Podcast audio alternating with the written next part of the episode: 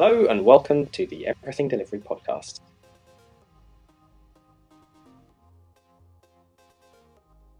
This episode is a digital pulse for the week ending Friday, the 15th of September.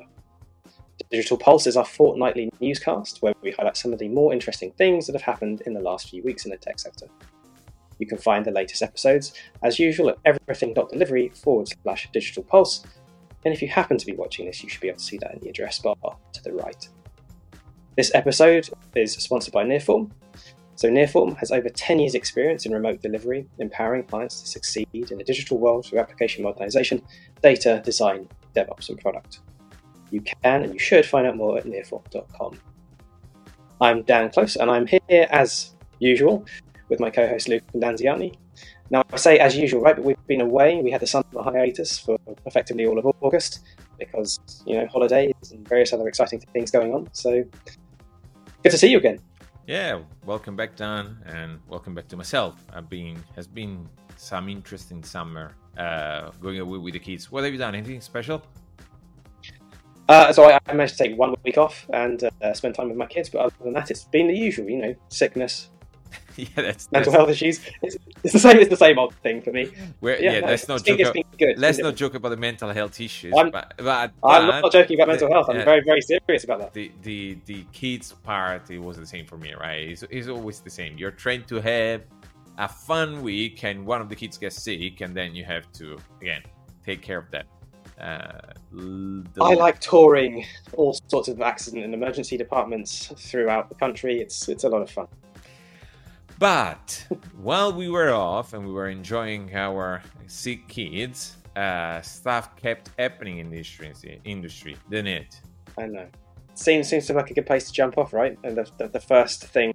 So we're going to we'll talk about very little today, I think, just as the the first time back, we can get ourselves back into the groove. Yeah, let, um, start slowly. A, a, a, just a couple of points. Yes. So let's begin. So um, Terraform, I've heard of it there's something going on with Terraform. Tell me more, please. So, if you're not aware of this, something has happened in August 10, right after we got off. As I say, right, you go off and there you go, something happens. You cannot even take one week off. Uh, so, what has happened? HashiCorp has followed similar steps to other companies in industries and has done a change uh, on the licensing of their products. Uh, what I mean by that, I mean the HashiCorp on August went from Mozilla public license to a business source license or BSL. Mm-hmm. Historically, all products from HashiCorp were open source, were released as Mozilla Public License v2, right? That is a very permissive license. You can pretty much do everything you want with the source code. Um, even resell the product. Maybe there is a little bit of, of, of, of nuance there. Maybe you cannot actually resell the exact product. You have to value. I don't remember what the Mozilla public license says, but they went into the business source license that is more strict about that, right? So if you're actually profiting from their code, then you cannot use it. And again, I'm explaining this like this, but don't trust me, right? I'm not a licensed expert. Go and read it yourself. You're not a lawyer. I'm not a lawyer. I'm not a lawyer. And we go into that in a moment, actually, right? We discuss about the impact of these. So as you can see in the screen, what happened is that they did the announcement as a blog post, and as usual, they underestimated the impact that this would have, right? Um, many people started to ask, okay, but what about now, right? What is the impact? Because again, we're not lawyers. We assume that we know the licensing, but we don't understand possibly all the repercussions. They stated that this change, and this and, and the, in the page that I'm sharing, and it's going to be on the show notes. So if you want to know more, please go and read the show notes um, they also have they, they had to create a list of FAQ right to answer all the questions that people had after the announcement. Sure, yeah. And one of that is why is HashiCorp making the change? And they go into the yes, we really believe on the open source, right? We believe in the value of openly sharing source code, and enabling practitioners to solve their problems, building communities and creating transparency. But at the same time, they've seen that certain companies were abusing, or at least that's what the yes. the, the the blog post I think said, right? Uh, in the case in this case they say that shifting the license they can better manage commercial uses of our open source code and continue to invest in our thriving community and practitioner it's interesting. I mean, is is this a case where someone's they you know they see other people making money with their products? So you know, company A has a product that uses Terraform, it's making a decent amount of money, and they're looking at it and going, well, you know, fundamentally, we're powering that thing that you're making money off, but we're making no money off it. So I, I yeah, we don't like that. I think mean, I don't so. know. I, think so. At the same time, there is a lot of discussion that has been going in the community saying how much those other companies were actually threatening HashiCorp, right? HashiCorp, at least from the outside, right? We never know. We never know. But from the outside, it seems No, quite no. big, right? And many, many other commenters had the objection, not even the objection, they, they, they, they expressed their opinion saying probably HashiCorp could have gone differently and tried to add values to their product and make it them better. So they will win no matter what, right? And after all, they still had the control of the source code. They still owned the source code in a matter of who was approving the PRs, who was accepting PRs, Yeah, exactly. and also in the past we have seen that they mm, weren't so open to always accept changes. Their own right, right to do so. I'm not, I'm not judging them for that. But the point is that they were still managing and controlling what was happening there. Absolutely, yeah. And then they go into what is the implication for the end user, uh, what is the implication for the integration partners, and, most of the times they say there is not real implication for most of those, right? Is that true? I mean, is, is that true? Meaning that how do you know if that is true? Would you trust uh, HashiCorp? as much as you trust anyone. Yeah, I mean, look, I don't know. To be brutally honest, this is this is not what I do in my day to day, and this this requires people with a different skill set to uh, That's it, right? That's all. me to sit down, examine, and work out what the what the heck this really means. They say all Um, non-production users are permitted. All production users are allowed, other than hosting or embedding the software in an offering competitive with HashiCorp commercial product, hosted or self-managed. So there is all of that, right? Now let's let's not spend too much time on this because as say as we say we want to keep it short. You get the gist, Yeah. right? You get the gist. They they were in a state where maybe they realized that there were competing products that were benefiting from HashiCorp products and maybe stealing some of their business, right? And they were like, Yeah, okay, we, we need to, to make a change here. Uh, I mean, effectively, people woke up in the morning and suddenly they had a new problem they weren't expecting to experience, which is now I need to involve my legal team and review whether or not we can continue forwards and with that is exactly as our, you know, that is exactly Cool where platform. I was going, right? So I don't. I mean, it's not even just Terraform, right? It's Vault, is all the HashiCorp Oh, yeah. power, is all the products that HashiCorp is producing, is releasing, right? Mm. It's Consul, Yeah, yeah. it's et cetera, et cetera, et cetera.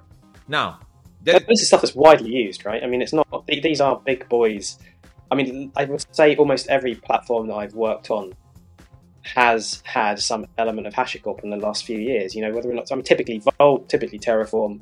I'm sure there's other stuff in there too, but you know, they are everywhere. and we know that, right? We know because in our line of business, we actually see many, many platforms there. They are at least use Mm. Terraform. Per- Terraform is definitely the most widely used, I would say, right? Is it the de facto Oh, standard for infrastructure as code? So what happened after that? Uh, what happened is that, I mean, suddenly I would say uh, a new website was born called OpenTF.org, uh, and the OpenTF manifesto. So again, I'm sharing the page here, right? If you don't look, if you don't see the, the page OpenTF.org, you can go there and and read by yourself, or you can go to the show notes and find it. And the the OpenTF manifesto stated that okay, changing the license is not good. Uh, we want we want to try to at least uh, push, maybe push is the right word, right? To Mm. for open, uh, HashiCorp to change to switch Terraform license back to open source, right? They were inviting that, and they asked people to sign this request, Yep. right? To see that there was a lot of people asking for that. If you scroll down, you will see that there are a lot of. There you go. There are some numbers. 144 companies. Is it a lot? Yeah. It's quite a good number, I would say, right? Uh, I mean, it's, it's not bad, but that's our previous point with the number of people who are actually using Terraform, you know, and its ubiquity. Is it I don't know, but yeah, okay. I mean, 140 is not a small number. No, the individuals, and again, I wouldn't maybe count the individuals because 700 individuals it can actually be a small number if you think about it. Uh, Yeah. 10 projects and one foundations. I'm curious to know what's, what's who's the foundation, but we can look at that later maybe. Uh, I didn't see the Mm. foundation the first time I, I came here, so that's interesting. But the idea is that we're gonna ask you, HashiCorp, to at least revert uh, the uh, the license for Terraform. If you don't do it, and his this is when I say push, we're gonna fork it. Right? That Yeah. was the thing. You don't change it, we're gonna fork the repo. Right? And Yep. And that's that's something that we have seen happening in pretty much every occurrences of these change or license in the past years, right? And maybe not all of them. I mean, it's, but- it, yeah. I mean, it's it's happened. I guess a few times. I mean, it's it's happened for all sorts of reasons. You know, communities get upset about something, and you know they they threaten to fork it. Um, I mean, so I think it was was it Rust and Crablang. There was some sort of fallout there, so they forked the language in some sort of threat uh, in response to. I honestly, I think something to do with marketing or use of the logo. I think. Um, but this this one seems to have been of like of all the threats so far. This seems to be the one that has actually got momentum. Yeah, Yeah. seems Yeah. so. Seems so, right? Now, got momentum. We don't know how much that is true. We know that there are certain companies that pledged full-time uh, employees to contribute for at least five years, right? There are one, Mm. two, three, four, I think more. Uh, but at the, at the end, they actually released something say we have 14 full-time employees that are going to contribute to OpenTF. Uh, there was a real effort from the start to fork this thing. Um, although, again, is it going to be enough? That would be my my question, right? It's it's as everything. Yeah, it's true. Um, you know, people move on, change jobs, and you know, will, will they continue con- contributing to this kind of thing if they leave? Will the people who come and replace them be be any good? And one of the things that I think pops out to me from the, list that you showed is um, so is TerraGrunt. So when I when I first started picking up Terraform, book that I was using to learn Terraform was written by somebody at TerraGrunt. I can't remember the, the, the name of the person. The shame of me. Um, but it does seem like at least there are some some folks who have already invested a vast amount of their time in this space already. It's not like it's a bunch of unknowns coming in and doing this stuff, which maybe bodes well for it. I, I don't know. I'm just I'm trying to be cheerful about this. Yeah, and but the other thing is that they are not planning to keep it from themselves. So they say the, uh, our fallback plan in case Terraform will not change is to fork Terraform into a foundation, right? So if you think Nice. about that, that's probably an interesting move. It's like we're not gonna fork it and maintain it ourselves. We're gonna fork it Mm. and then give it to the, the Linux uh, and the Linux Foundation and the Cloud Native Com- uh, Compute Foundation, right? Nice. And see if someone else wants to contribute that. Because if you do that, then one one criticism was like, who's going to tell us that you won't change the license yourself, right? Once the OpenTF Yeah. gets uh, famous enough, and the foundation Yeah. should protect from that. The foundation should Yes. actually put money into the project. Uh, the foundation should give more exposure to the project, and so more people may be able to contribute. So, and and the foundation is backed by big companies, so there is also that. yeah, and it's, it's, stability, right? It's all about that stability, Yes. which is good. in September 5th, and I'm going to try to move fast so I can leave some space for you. in September 5th, the OpenTF fork became available. Um, and so right now, there is um, real fork that is open source in GitHub that you can go and use. So they um, they started publishing. There's the old uh, roadmap, if you want, of what happened, right? Uh, they published the OpenTF manifesto. They waited for HashiCorp response, and they didn't respond uh, by August 25th. So they started working on OpenTF fork. They're applying to join the Linux Foundation, so that has already happened, right? They're play, already applied to join the Linux, the Linux Foundation. Uh, there is a community uh, Slack for discussions. Again, we're gonna leave all these links in the in the blog post. Um, They prepared the OpenTF repo for collaboration. They released the OpenTF repo. We are here now. We can also add the link to the OpenTF.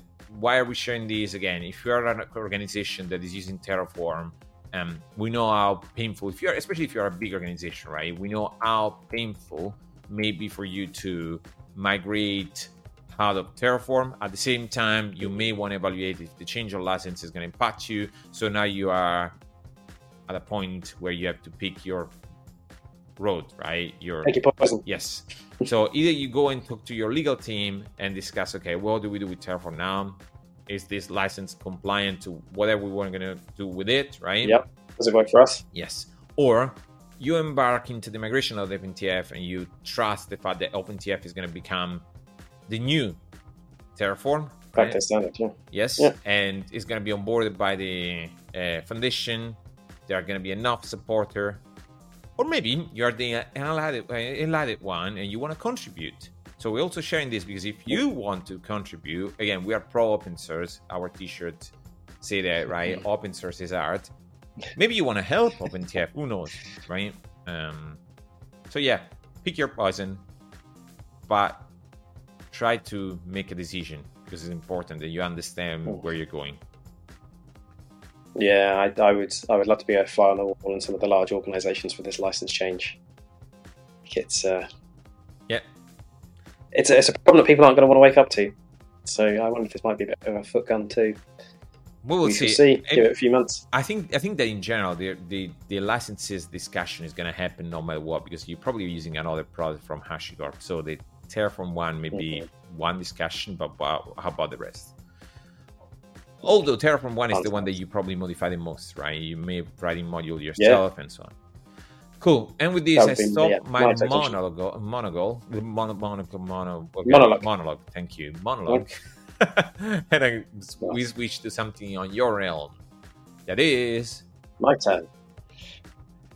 Yeah, so this is, I mean, unsurprisingly, right? This is LLMs, and this is this is now a week old, so it's probably already massively out of date. It's very hard to tell the LLM stuff. So this is the news that Falcon 180B, so this is 180 billion parameter model, um, trained on 3.5 trillion tokens, uh, has been released, um, and it has soared to the top of the Hugging Board uh, leaderboards, uh, Hugging Face leaderboard, sorry. Um, and you know it's it it's beating Llama 2. Um, it's the largest openly available language model that we have at the moment. Um, and, you know it's, it's state of the art. It's all very exciting. Really, what kind of business impact is it going to have? Probably not too much at the moment because it is so large. It costs so much money to run. It's a an absolute beast. Um, it performs as well as GPT-3 Turbo, I think, is what they're currently saying. Maybe GPT-4 is going to soon be in the sights of something open source that could be moderately interesting. Like the previous models, so Falcon 180B it permits commercial usage. So if you have the money to go and spin this up and run it yourself, you probably can.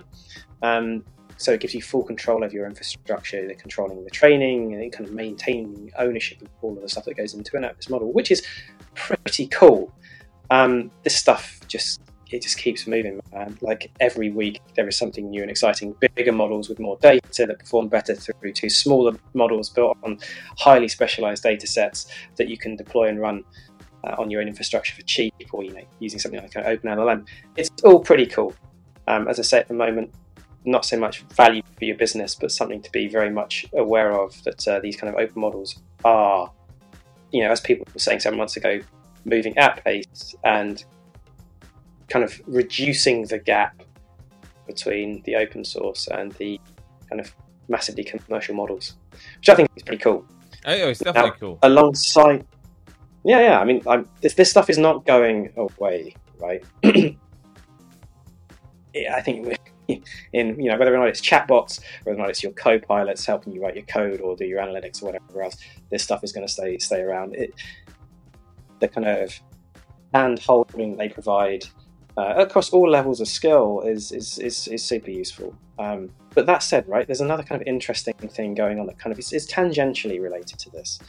So last year, um, folks like Airbyte and a few others were starting to talk about how Rust was going to pop up and it was going to become a bigger part of kind of data engineering ecosystem. And I, you know, I'm a bit, bit of a Rust fanboy.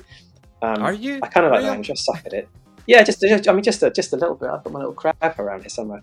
Um, I, I, I, quite like it. It's nice and fast, and I like the fact that once the code compiles, I you know it's, it's going to run. Whereas with Python, often you know I've written my code, I'm I'm going to run it, and then I have to sit there and you know, despite the fact I've written tests, it still breaks.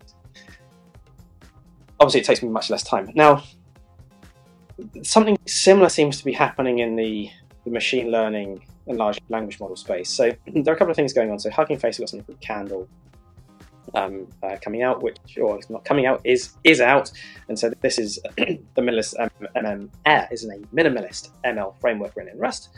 And then there's also something called Burn, which is another Rust project, which is around building neural nets. And it it's just a whole bunch of these kind of little things, kind of stepping away from Python a bit, and I find it moderately interesting. Um, I don't think that Python is going to be replaced by Rust, at least not yet. And we've already seen Scala come in with things like Spark, and it, you know, then PySpark kind of caught up.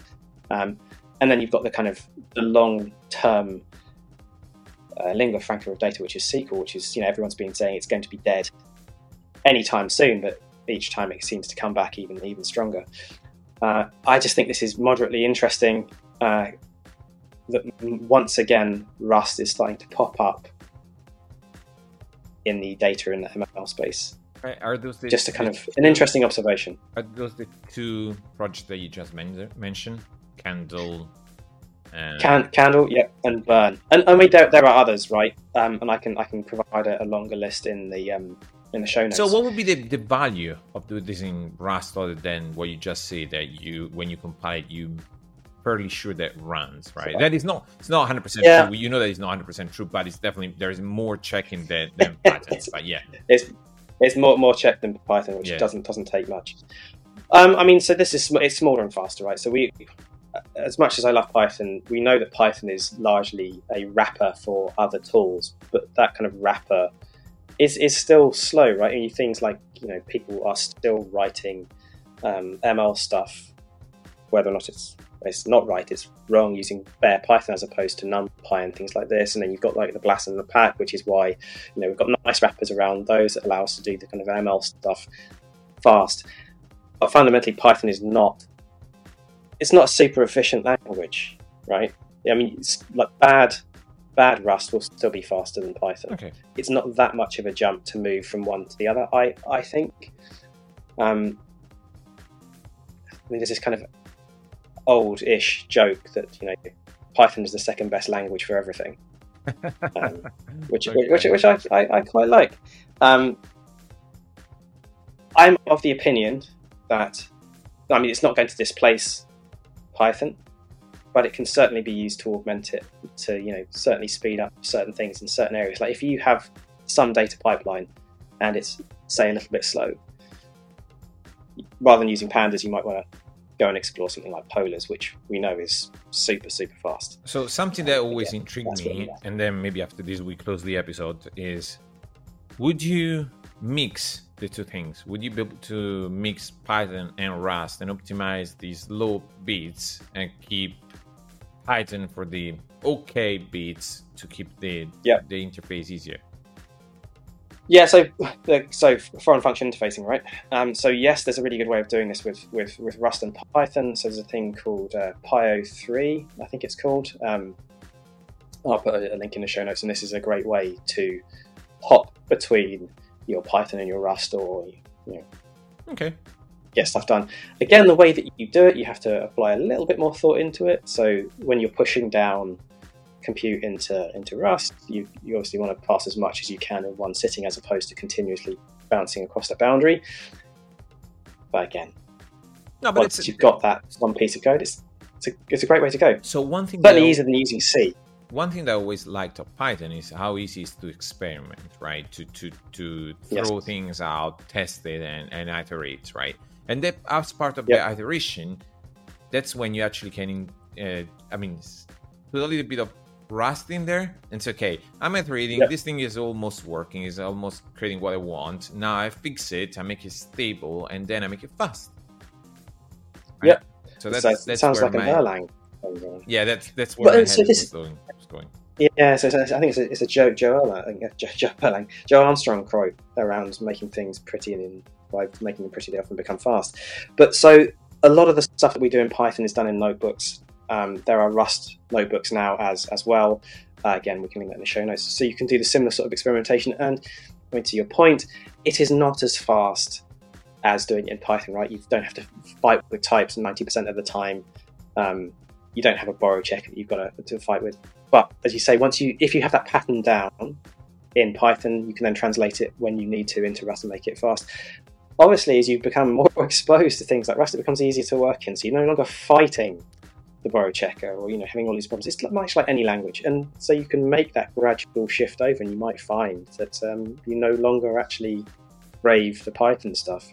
You go straight to Rust. I, I, th- I I, think the most challenging thing is the learning curve for Rust, right? I've, I've, I've tried Rust, I've used it a little bit, but there is a lot of a lot of syntax, extra syntax that you have to remember, that you have to understand, that you have to absorb. I'm not saying that you cannot do it, right? There are other languages like that. I've done Ra- uh, I've done Erlang, I've done OCaml, right? They they are also using completely different syntax from the rest of what we know. Even Yeah. even Ruby adds new symbols that are not the one that we're, we're used to, right? But again, with Yeah.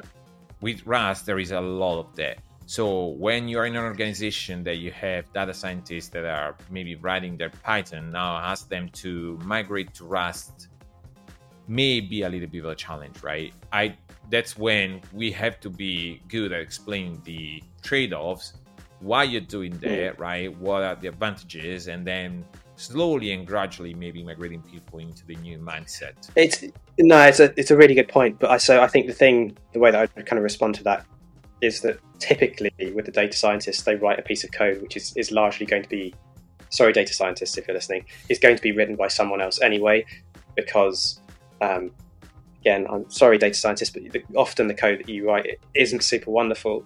Um, you know, so this is why we this is why we have an entire field of you know kind of ML engineers who go about taking these wonderful models um, these very smart people create and then optimizing them to run Okay. in some other way, shape, or form. Um, so that that kind of happens already. As I say, I don't I don't think the world is going to you know fundamentally change overnight. I just think it's interesting that this is once again popping up, a second time in not so many months. Okay. Interesting rather than business value. That's where I'd leave that. And with that, again, we're going to repeat. You're going to find all the links in the show note. We're going to close the episode here. Uh, thank you for listening. If you're still here with us, and welcome back from holidays if you had any. Uh, this is the Digital Pulse episode ending, uh, episode uh, airing the 15th of September. Um, I'm Luca. I'm here with Dan. And you're going to find us in the usual uh, links that we share every single time. Everything.delivery is our website. Uh, there's going to be a Digital Pulse in Spotify and the other streaming platform, and on YouTube to, uh, at youtube.com slash at everything delivery. Thanks a lot for Yes, listening, magical. and we'll see you next week. See you next time. Bye. See you, everyone. Take care. Bye bye.